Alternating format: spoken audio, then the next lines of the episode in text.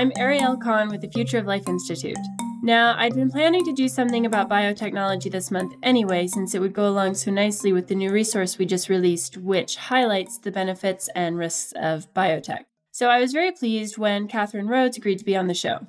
Catherine is a senior research associate and deputy director of the Center for the Study of Existential Risk. Her work has broadly focused on understanding the intersection and combination of risk stemming from technologies and risk stemming from governance or lack of it. But she has particular expertise in international governance of biotechnology, including biosecurity and broader risk management issues. The timing of Catherine as a guest is also especially fitting, given that just this week, the science world was shocked to learn that a researcher out of China is claiming to have created the world's first genetically edited babies. Now, neither she nor I have had much of a chance to look at this case too deeply, but I think it provides a very nice jumping off point to consider regulations, ethics, and risks as they pertain to biology and all emerging sciences. So, Catherine, thank you so much for being here. Thank you. I also want to add that we did have another guest scheduled to join us today who is unfortunately ill and unable to participate. So, Catherine, I am doubly grateful to you for being here today. Now, before we get too far into any discussions, I was hoping to just go over some basics to make sure we're all on the same page. In my readings of your work, you talk a lot about biorisk and biosecurity, and I was hoping you could just quickly define what both of those words mean. Yes, so I think in terms of thinking about both biological risk and biological security, I think about the objects that we're trying to protect. So it's about the protection of human, animal, and plant life and health in particular. And some of that extends to protection of the environment. The risks are the risks to those objects, and security is securing and protecting those. Okay. I'd like to start this discussion where we'll talk about ethics and policy, looking first at the example of the gain of function experiments that caused another stir in the science community a few years ago. That was research which was made, I believe, on the H5N1 virus, also known as the avian flu, and I believe it made the virus more virulent. So, first, can you just explain what gain of function means? And then I was hoping you could talk a bit about what that research was and what the scientific community's reaction to it was. So, gain of function was actually quite a controversial term to have selected to describe this work because a lot of what biologists do is work that would add a function to the organism that they're working on without that actually posing any security risk. In this context, it was a gain of a function that would make it perhaps more desirable for use as a biological weapon. And in this case, it was things like an increase in its ability to transmit between mammals. So, in, in particular, they were getting it tra- to be transmittable between ferrets in the laboratory, and ferrets are a model for transmission between humans. So you actually um, bring up an interesting point that I hadn't thought about. To what extent does our choice of terminology affect how we perceive the ethics of some of these projects?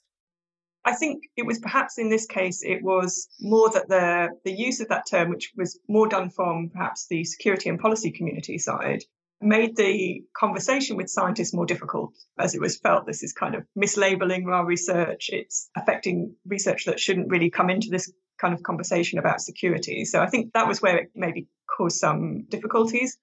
But I, I think also there's this understanding needs to be the other way as well. That this isn't not necessarily that all policymakers are going to have that level of detail about what they mean when they're talking about science. Right. So, what was the reaction then that we saw from the scientific community and the policymakers when this research was published? So there was firstly a stage of debate about whether those papers should be published or not. And there was some guidance given by what's called the National Science Advisory Board for Biosecurity in the US that those papers should not be published in full. So actually a lot of the first part of the debate was about that stage of should you publish this sort of research where it might have high risk of misuse. And that was something that the security community had been discussing for at least a decade that there were certain experiments where they felt that they would meet a threshold of risk where they shouldn't be openly published or shouldn't be published with their methodological details in full. So I think for the policy and security community, it was expected that these sort of cases would arise, but this hadn't perhaps been communicated to the scientific community particularly well. And so I think it came as a shock to some of those researchers, particularly because the research had been approved initially. So they were able to conduct the research that suddenly they would find that they can't publish the research that they've done. So I think that was where this sort of initial point of contention came about. It then became a broader issue of more generally, how do we handle these sorts of cases? Are there times when we should restrict publication? Or is publication actually open publication going to be a better way of protecting ourselves because we'll all know about the risks as well? like you said, these scientists had gotten permission to pursue this research. So it's not like it was questionable or they had no reason to think it was too questionable to begin with. And yet, I guess there is that issue of how can scientists sort of think about some of these questions more long term and maybe recognize in advance that the public or policymakers might find their research concerning? Is that something that scientists should be trying to do more of? Yes, and I think that's part of this point about the communication between the, the scientific and policy communities so that these things don't come as a surprise or a shock.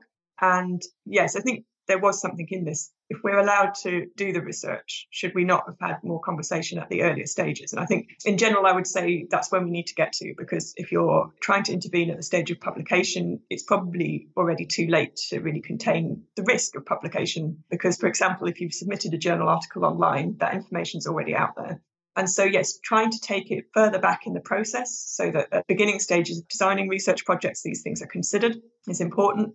And that has been pushed forward by funders. So there are now sort of clauses about have you reviewed the potential consequences of your research? So that is one way of triggering that thinking about it. But I think there's then a broader question further back about education and awareness.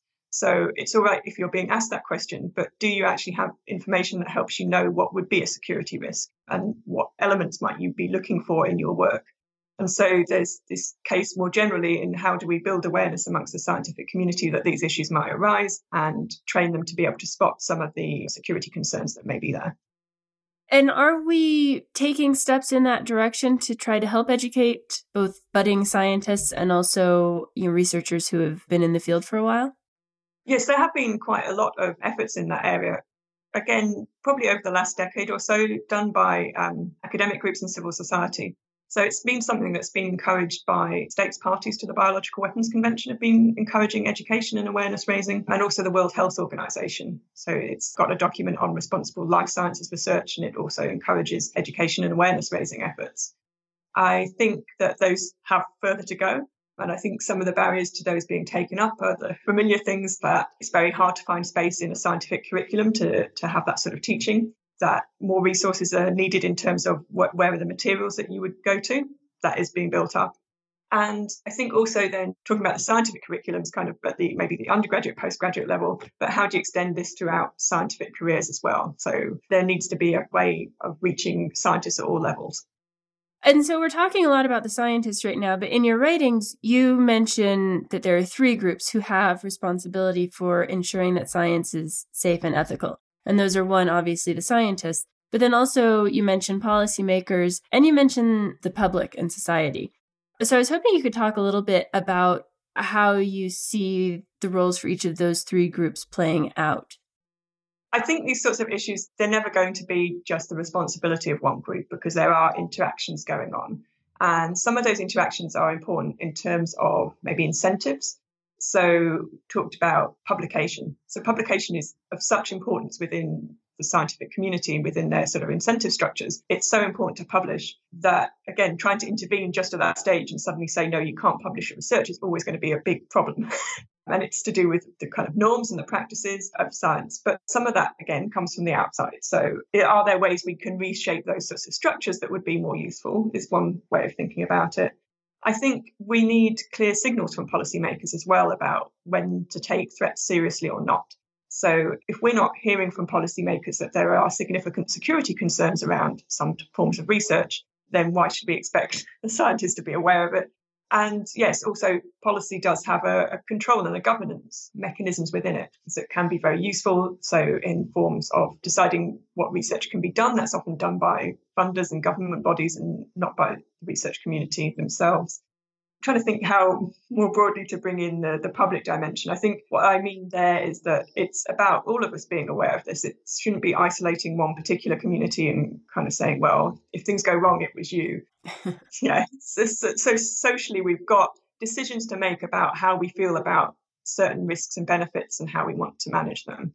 So, the, in the gain of function case, the research that was done had um, the potential for real benefits for understanding avian influenza, um, which could produce a human pandemic, and therefore there could be great public health benefits associated with some of this research that also poses great risks. And again, when we're kind of dealing with something that for society could bring both risks and benefits, society should play some role in deciding what balance it wants to achieve. And I guess I, I want to touch on this idea of how we can make sure that policymakers and the public this comes down to sort of a three way communication. I guess my question is how do we get scientists more involved in policy so that policymakers are informed and there is more of that communication? And I guess maybe part of the reason I'm sort of fumbling over this question is it's not clear to me how much responsibility we should be putting specifically on scientists for this versus how much responsibility does go to the other groups. So, about science, it's becoming more involved in policy. That's another part of thinking of the relationship between science and policy and science and society is that we've got an expectation that part of what policymakers will consider is how to have regulation and governance that's appropriate to scientific practice and to emerging technology, science and technology advances, then they need information from the scientific community about those things. And so there's a responsibility of policymakers to kind of seek some of that information, but also for scientists to be willing to engage in the other direction. I think that's the main answer to how they could be more informed. And what are the ways there could be more communication? So I think some of the useful ways that's done at the moment is by having, say, meetings where there might be a horizon scanning element so that scientists can have input on where we might see advances going. But if you also have within the participation policymakers, um, maybe people who know more about things like technology transfer, um, startups, investment, so they can see what's going on in terms of where the money, where the money's going. That bringing those groups together to look at where the future might be going is quite a good way of capturing some of those advances. And um, it helps in, inform the whole group. So I think those sorts of processes are good. And there are some examples of those. And there are some examples where the international science academies come together to do some of that sort of work as well, so that they would provide information and reports that can go forward to international policy processes. So they do that for meetings of the Biological Weapons Convention, for example. Okay, so I want to come back to this broadly in a little bit, but first I want to touch on biologists and ethics and regulation a little bit more generally, because I, I, guess I keep thinking of the famous Asilomar meeting from, I think it was in the late 70s, in which biologists got together, recognized some of the risks in their field, and chose to pause the work that they were doing because there were ethical issues. And so I tend to credit them with being more ethically aware than a lot of other scientific fields. But it sounds like maybe that's not the case. Was that just a special example in which scientists were unusually proactive? And I guess, should we be worried about scientists in biosecurity, or is it just a few bad apples like we saw with this recent Chinese researcher? So I think in terms of ethical awareness, it's not that I don't think biologists are ethically aware, but it is that there can be a lot of different things coming onto their agendas in that. And again, those can be pushed out by other practices within your sort of daily work. So I think, for example, one of the things in biology is often it's quite close to medicine and there's been a lot over the last few decades about how we treat humans and animals in research. There's ethics and biomedical ethics, and there's practices to do with consent and participation of human subjects that people are aware of. It's just that sometimes you've got such an overload of all these different issues you're supposed to be aware of and responding to. So, sustainable development and environmental protection is another one. That I think it's going to be the case that often things will fall off the agenda or knowing which you should prioritize perhaps can be difficult. And I, I, do think that there is this lack of awareness of the past history of biological warfare programs and the fact that scientists have always been involved with them. um, and then kind of looking forward to know how much more easy, because of the trends in technology, it may be for more actors to have access to such technologies and the implications that might have. So I think that picks up on what you were saying about are we just concerned about the kind of bad apples? Are there some rogue people out there that we should be worried about? And so I think there's two parts to that because there may be some things that are more obvious where you can spot, yeah, that person's really up to something they shouldn't be. And I think there are probably mechanisms where, where people do tend to be aware of what's going on in their laboratories. Although, as you mentioned, the recent Chinese case of the potentially CRISPR gene edited babies, it seems clear that people within that person's laboratory didn't know what was going on, the funders didn't know what was going on, the government didn't know what was going on. So, yes, there will be some cases where there's something very obvious that someone is doing bad. And I think that's probably an easier thing to handle and to kind of conceptualize. But when we're now getting these questions about you can be doing the stuff, scientific work and research that's for clear benefits, and you're doing it for those beneficial purposes, but how do you work out whether the results of that could be misused by someone else? And how do you frame whether you have any responsibility for how someone else would use it when they may well not be anywhere near you in a laboratory? They may be very remote. You probably have no contact with them at all. So, how can you kind of judge and assess how your work may be misused and then try and make some decision about how you should proceed with it? So I think that's a more complex issue. And that does probably, as you say, sort of speak to are there things in scientific cultures, working practices that might assist with dealing with that or might make it problematic? So I think, again, I've kind of picked up a few times that there's a lot going on in terms of the sorts of incentive structures scientists are working in, um, which do more broadly meet up with kind of global economic incentives. So again, not knowing the full details of the recent Chinese CRISPR case, yeah, there, there can often be sort of almost racing dynamics between countries to have done some of this research and to be ahead in it. I think that did happen with the gain of function experiments, so that when the US had a moratorium on doing them, that China ramped up its experiments in the same area. So there's all these kind of incentive structures that are going on as well. And I think those do affect wider scientific and, and societal practices. Okay. Quickly touching on some of what you were talking about in terms of researchers who are sort of doing things right in most cases, I think what happens is this case of dual use where the research could go either way. And so I think I'm going to give scientists the benefit of the doubt and say most of them are actually trying to do good with their research. That doesn't mean that someone else can't come along later and then do something bad with it. And this is, I think, especially a threat with biosecurity. And so I guess I, don't know that I have a specific question that you haven't really sort of gotten into already. But I am sort of curious if you have ideas for how scientists can deal with the dual use nature of their research. Maybe to what extent does more open communication help them deal with it? Or is open communication possibly bad? Yes. I think, uh, yes, it's, it's possibly good and possibly bad.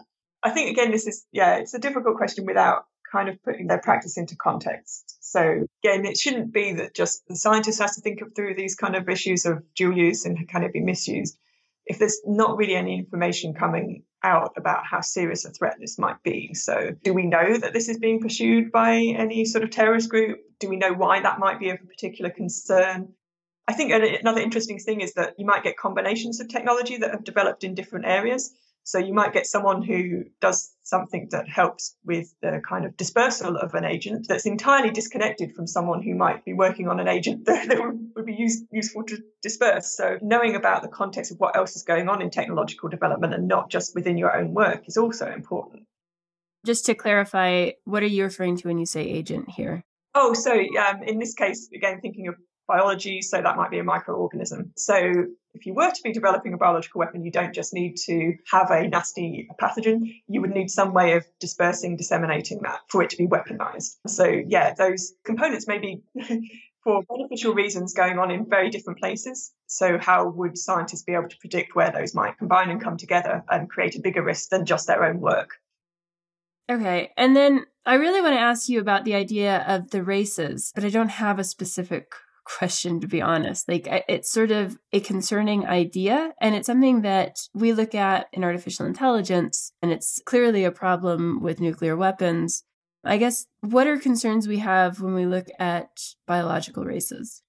It may not even be necessarily specific to looking at biological races, but it is this thing. And again, not even thinking of, of, maybe military sides of uses of technology, but about how we have very strong drivers for economic growth and that technology advances will be really important to innovation and economic growth. And so I think this does provide a real barrier to collective state action against some of these threats, because if a country can see an advantage of not regulating an area of technology as strongly, then they've, they've got a very strong incentive to go for that. And so it's working out how you might maybe overcome some of those economic incentives and try and slow down some of the development of technology or application of technology, perhaps, to a pace where we can actually start doing these things like working out what's going on, what the risks might be, how we might manage those risks. But that is a hugely controversial kind of thing to put forward because the idea of slowing down technology, which is clearly going to bring us these great benefits and pro- is kind of linked to progress and economic progress, is a difficult sell to many states. Yeah, that makes sense. I think I want to turn back to the Chinese case very quickly because this is I, think this is sort of an example of what a lot of people fear, in that you have this scientist who isn't being open with the university that he's working with, isn't being open with his government about the work he's doing. It sounds like even the people who are working for him in the lab and possibly even the parents of the babies that are involved may not have been fully aware of what he was doing and we don't have all the information. But at the moment, at least what little we have kind of sounds like an example of a scientist gone rogue. How do we deal with that? And what policies are in place? What policies should we be considering? I think I share where the concerns in this are coming from because it looks like there's kind of multiple failures of the types of layers of systems that should have maybe been able to pick this up and stop it. So, yes, we would usually expect that a funder of the research or the institution the person's working in, the government through regulation, the colleagues of a scientist would be able to pick up on what's happening, have some ability to intervene, and that doesn't seem to have happened. So knowing that these multiple things can can all fall down is worrying. I think actually an interesting thing about how we deal with this is that there seems to be a very strong reaction from the scientific community working around those um, sort of areas of gene editing to all come together and collectively say this this was the wrong thing to do this was irresponsible this was unethical you shouldn't have done this without communicating more openly about what you were doing what you were thinking of doing and I think that's really interesting to see that kind of community pushback, which I think in that those cases to me, um, where I, a scientist working in similar areas, I'd be really put off by that. I was thinking, okay, I should sort of stay in line with what the community expects me to do. So I think that that is important. Where it also is going to kick in from the more sort of top-down regulatory side as well. So whether China will now get some new regulation in place, do some more checks down through the institutional levels, I don't know. And, and likewise, I don't know whether internationally it will bring a further push for kind of coordination on how we want to regulate those experiments. I guess this also brings up the question of international standards.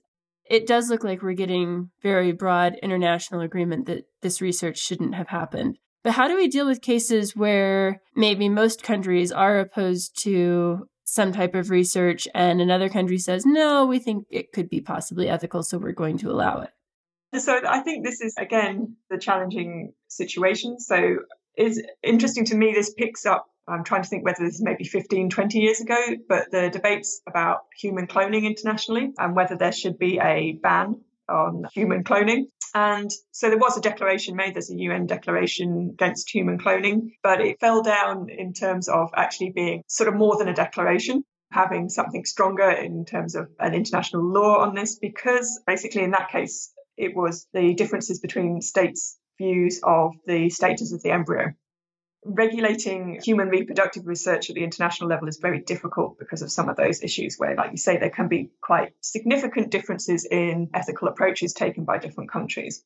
So, again, in this case, I think what's been interesting is okay, if, if, we're going to come across a difficulty in getting agreement between states at the governmental level, is there things that the scientific community or other groups can do to make sure those debates are happening and that sort of some common ground is being found to how we should pursue research in these areas when we should decide it's maybe safe enough to go down some of these lines. So I think another point about this case in China was that it's just not known whether it's safe to be doing gene editing on humans yet. That's actually one of the reasons why people shouldn't be doing it regardless. I hope that gets some way to the answer. I think it is very problematic that we often will find that we can't get broad international agreement on things, even when there seems to be um, some level of consensus.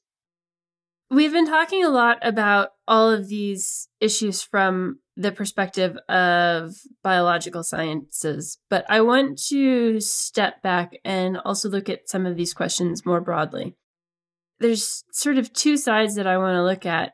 One is just this question of how do we enable scientists to basically, I guess, get into policy more? I mean, how, how can we help scientists understand how policymaking works and help them recognize that their voices in policy can actually be helpful? Or do you think that we are already at a good level there?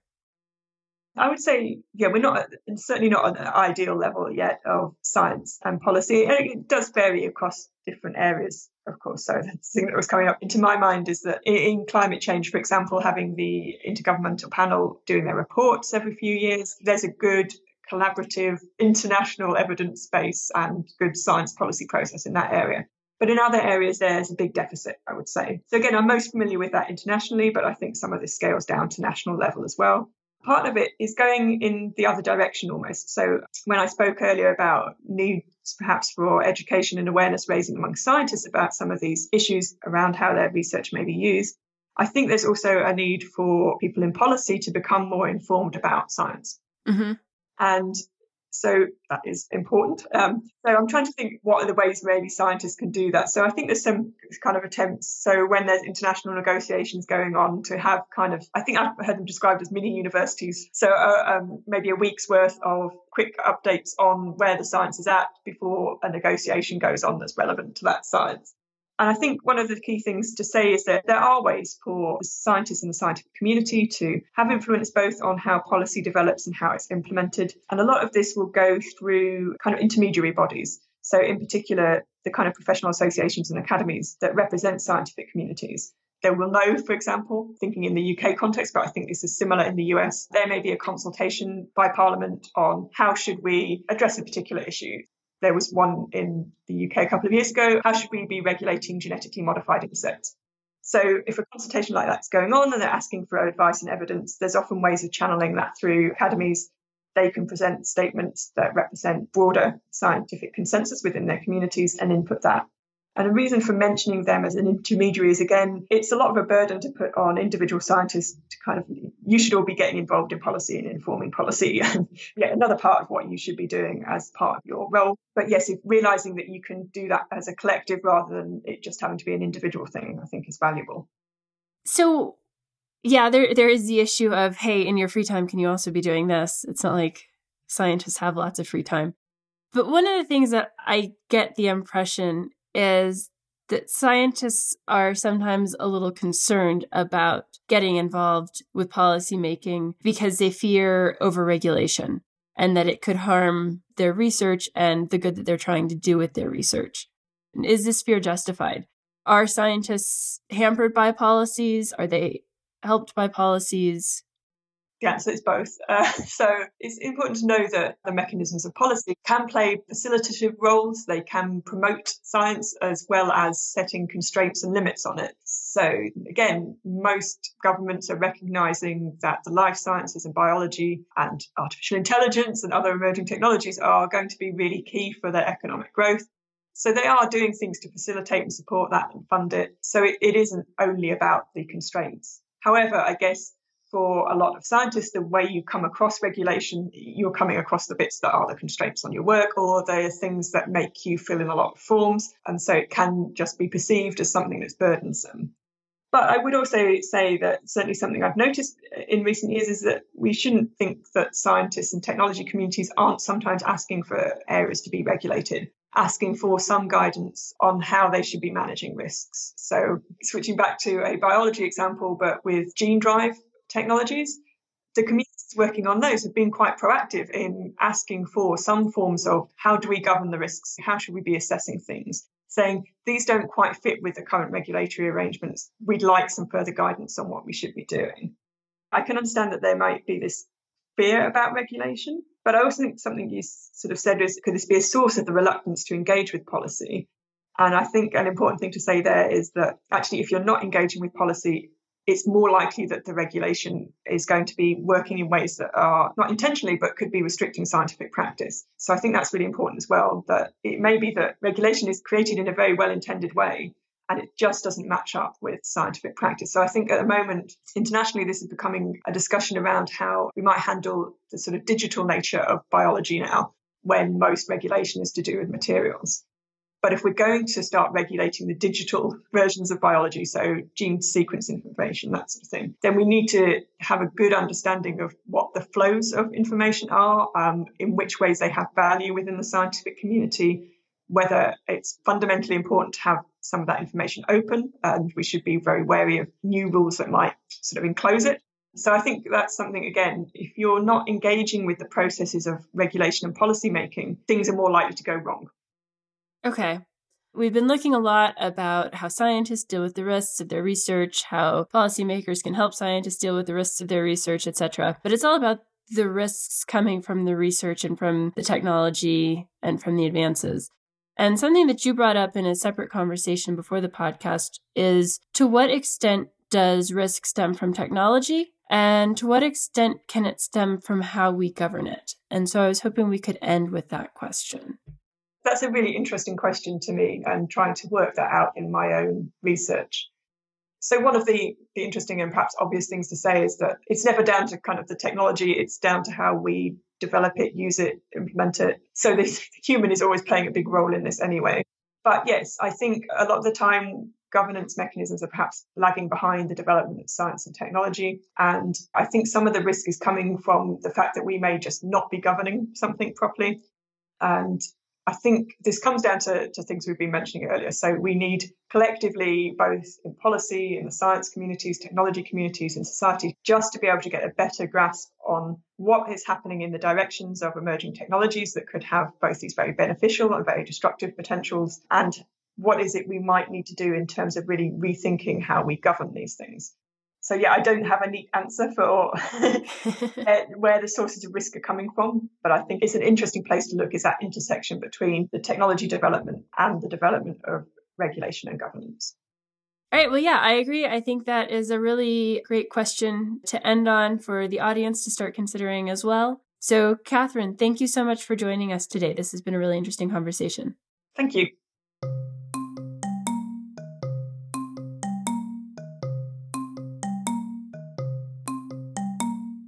As always, if you've been enjoying the show, please take a moment to like it, share it, and follow us on your preferred podcast platform.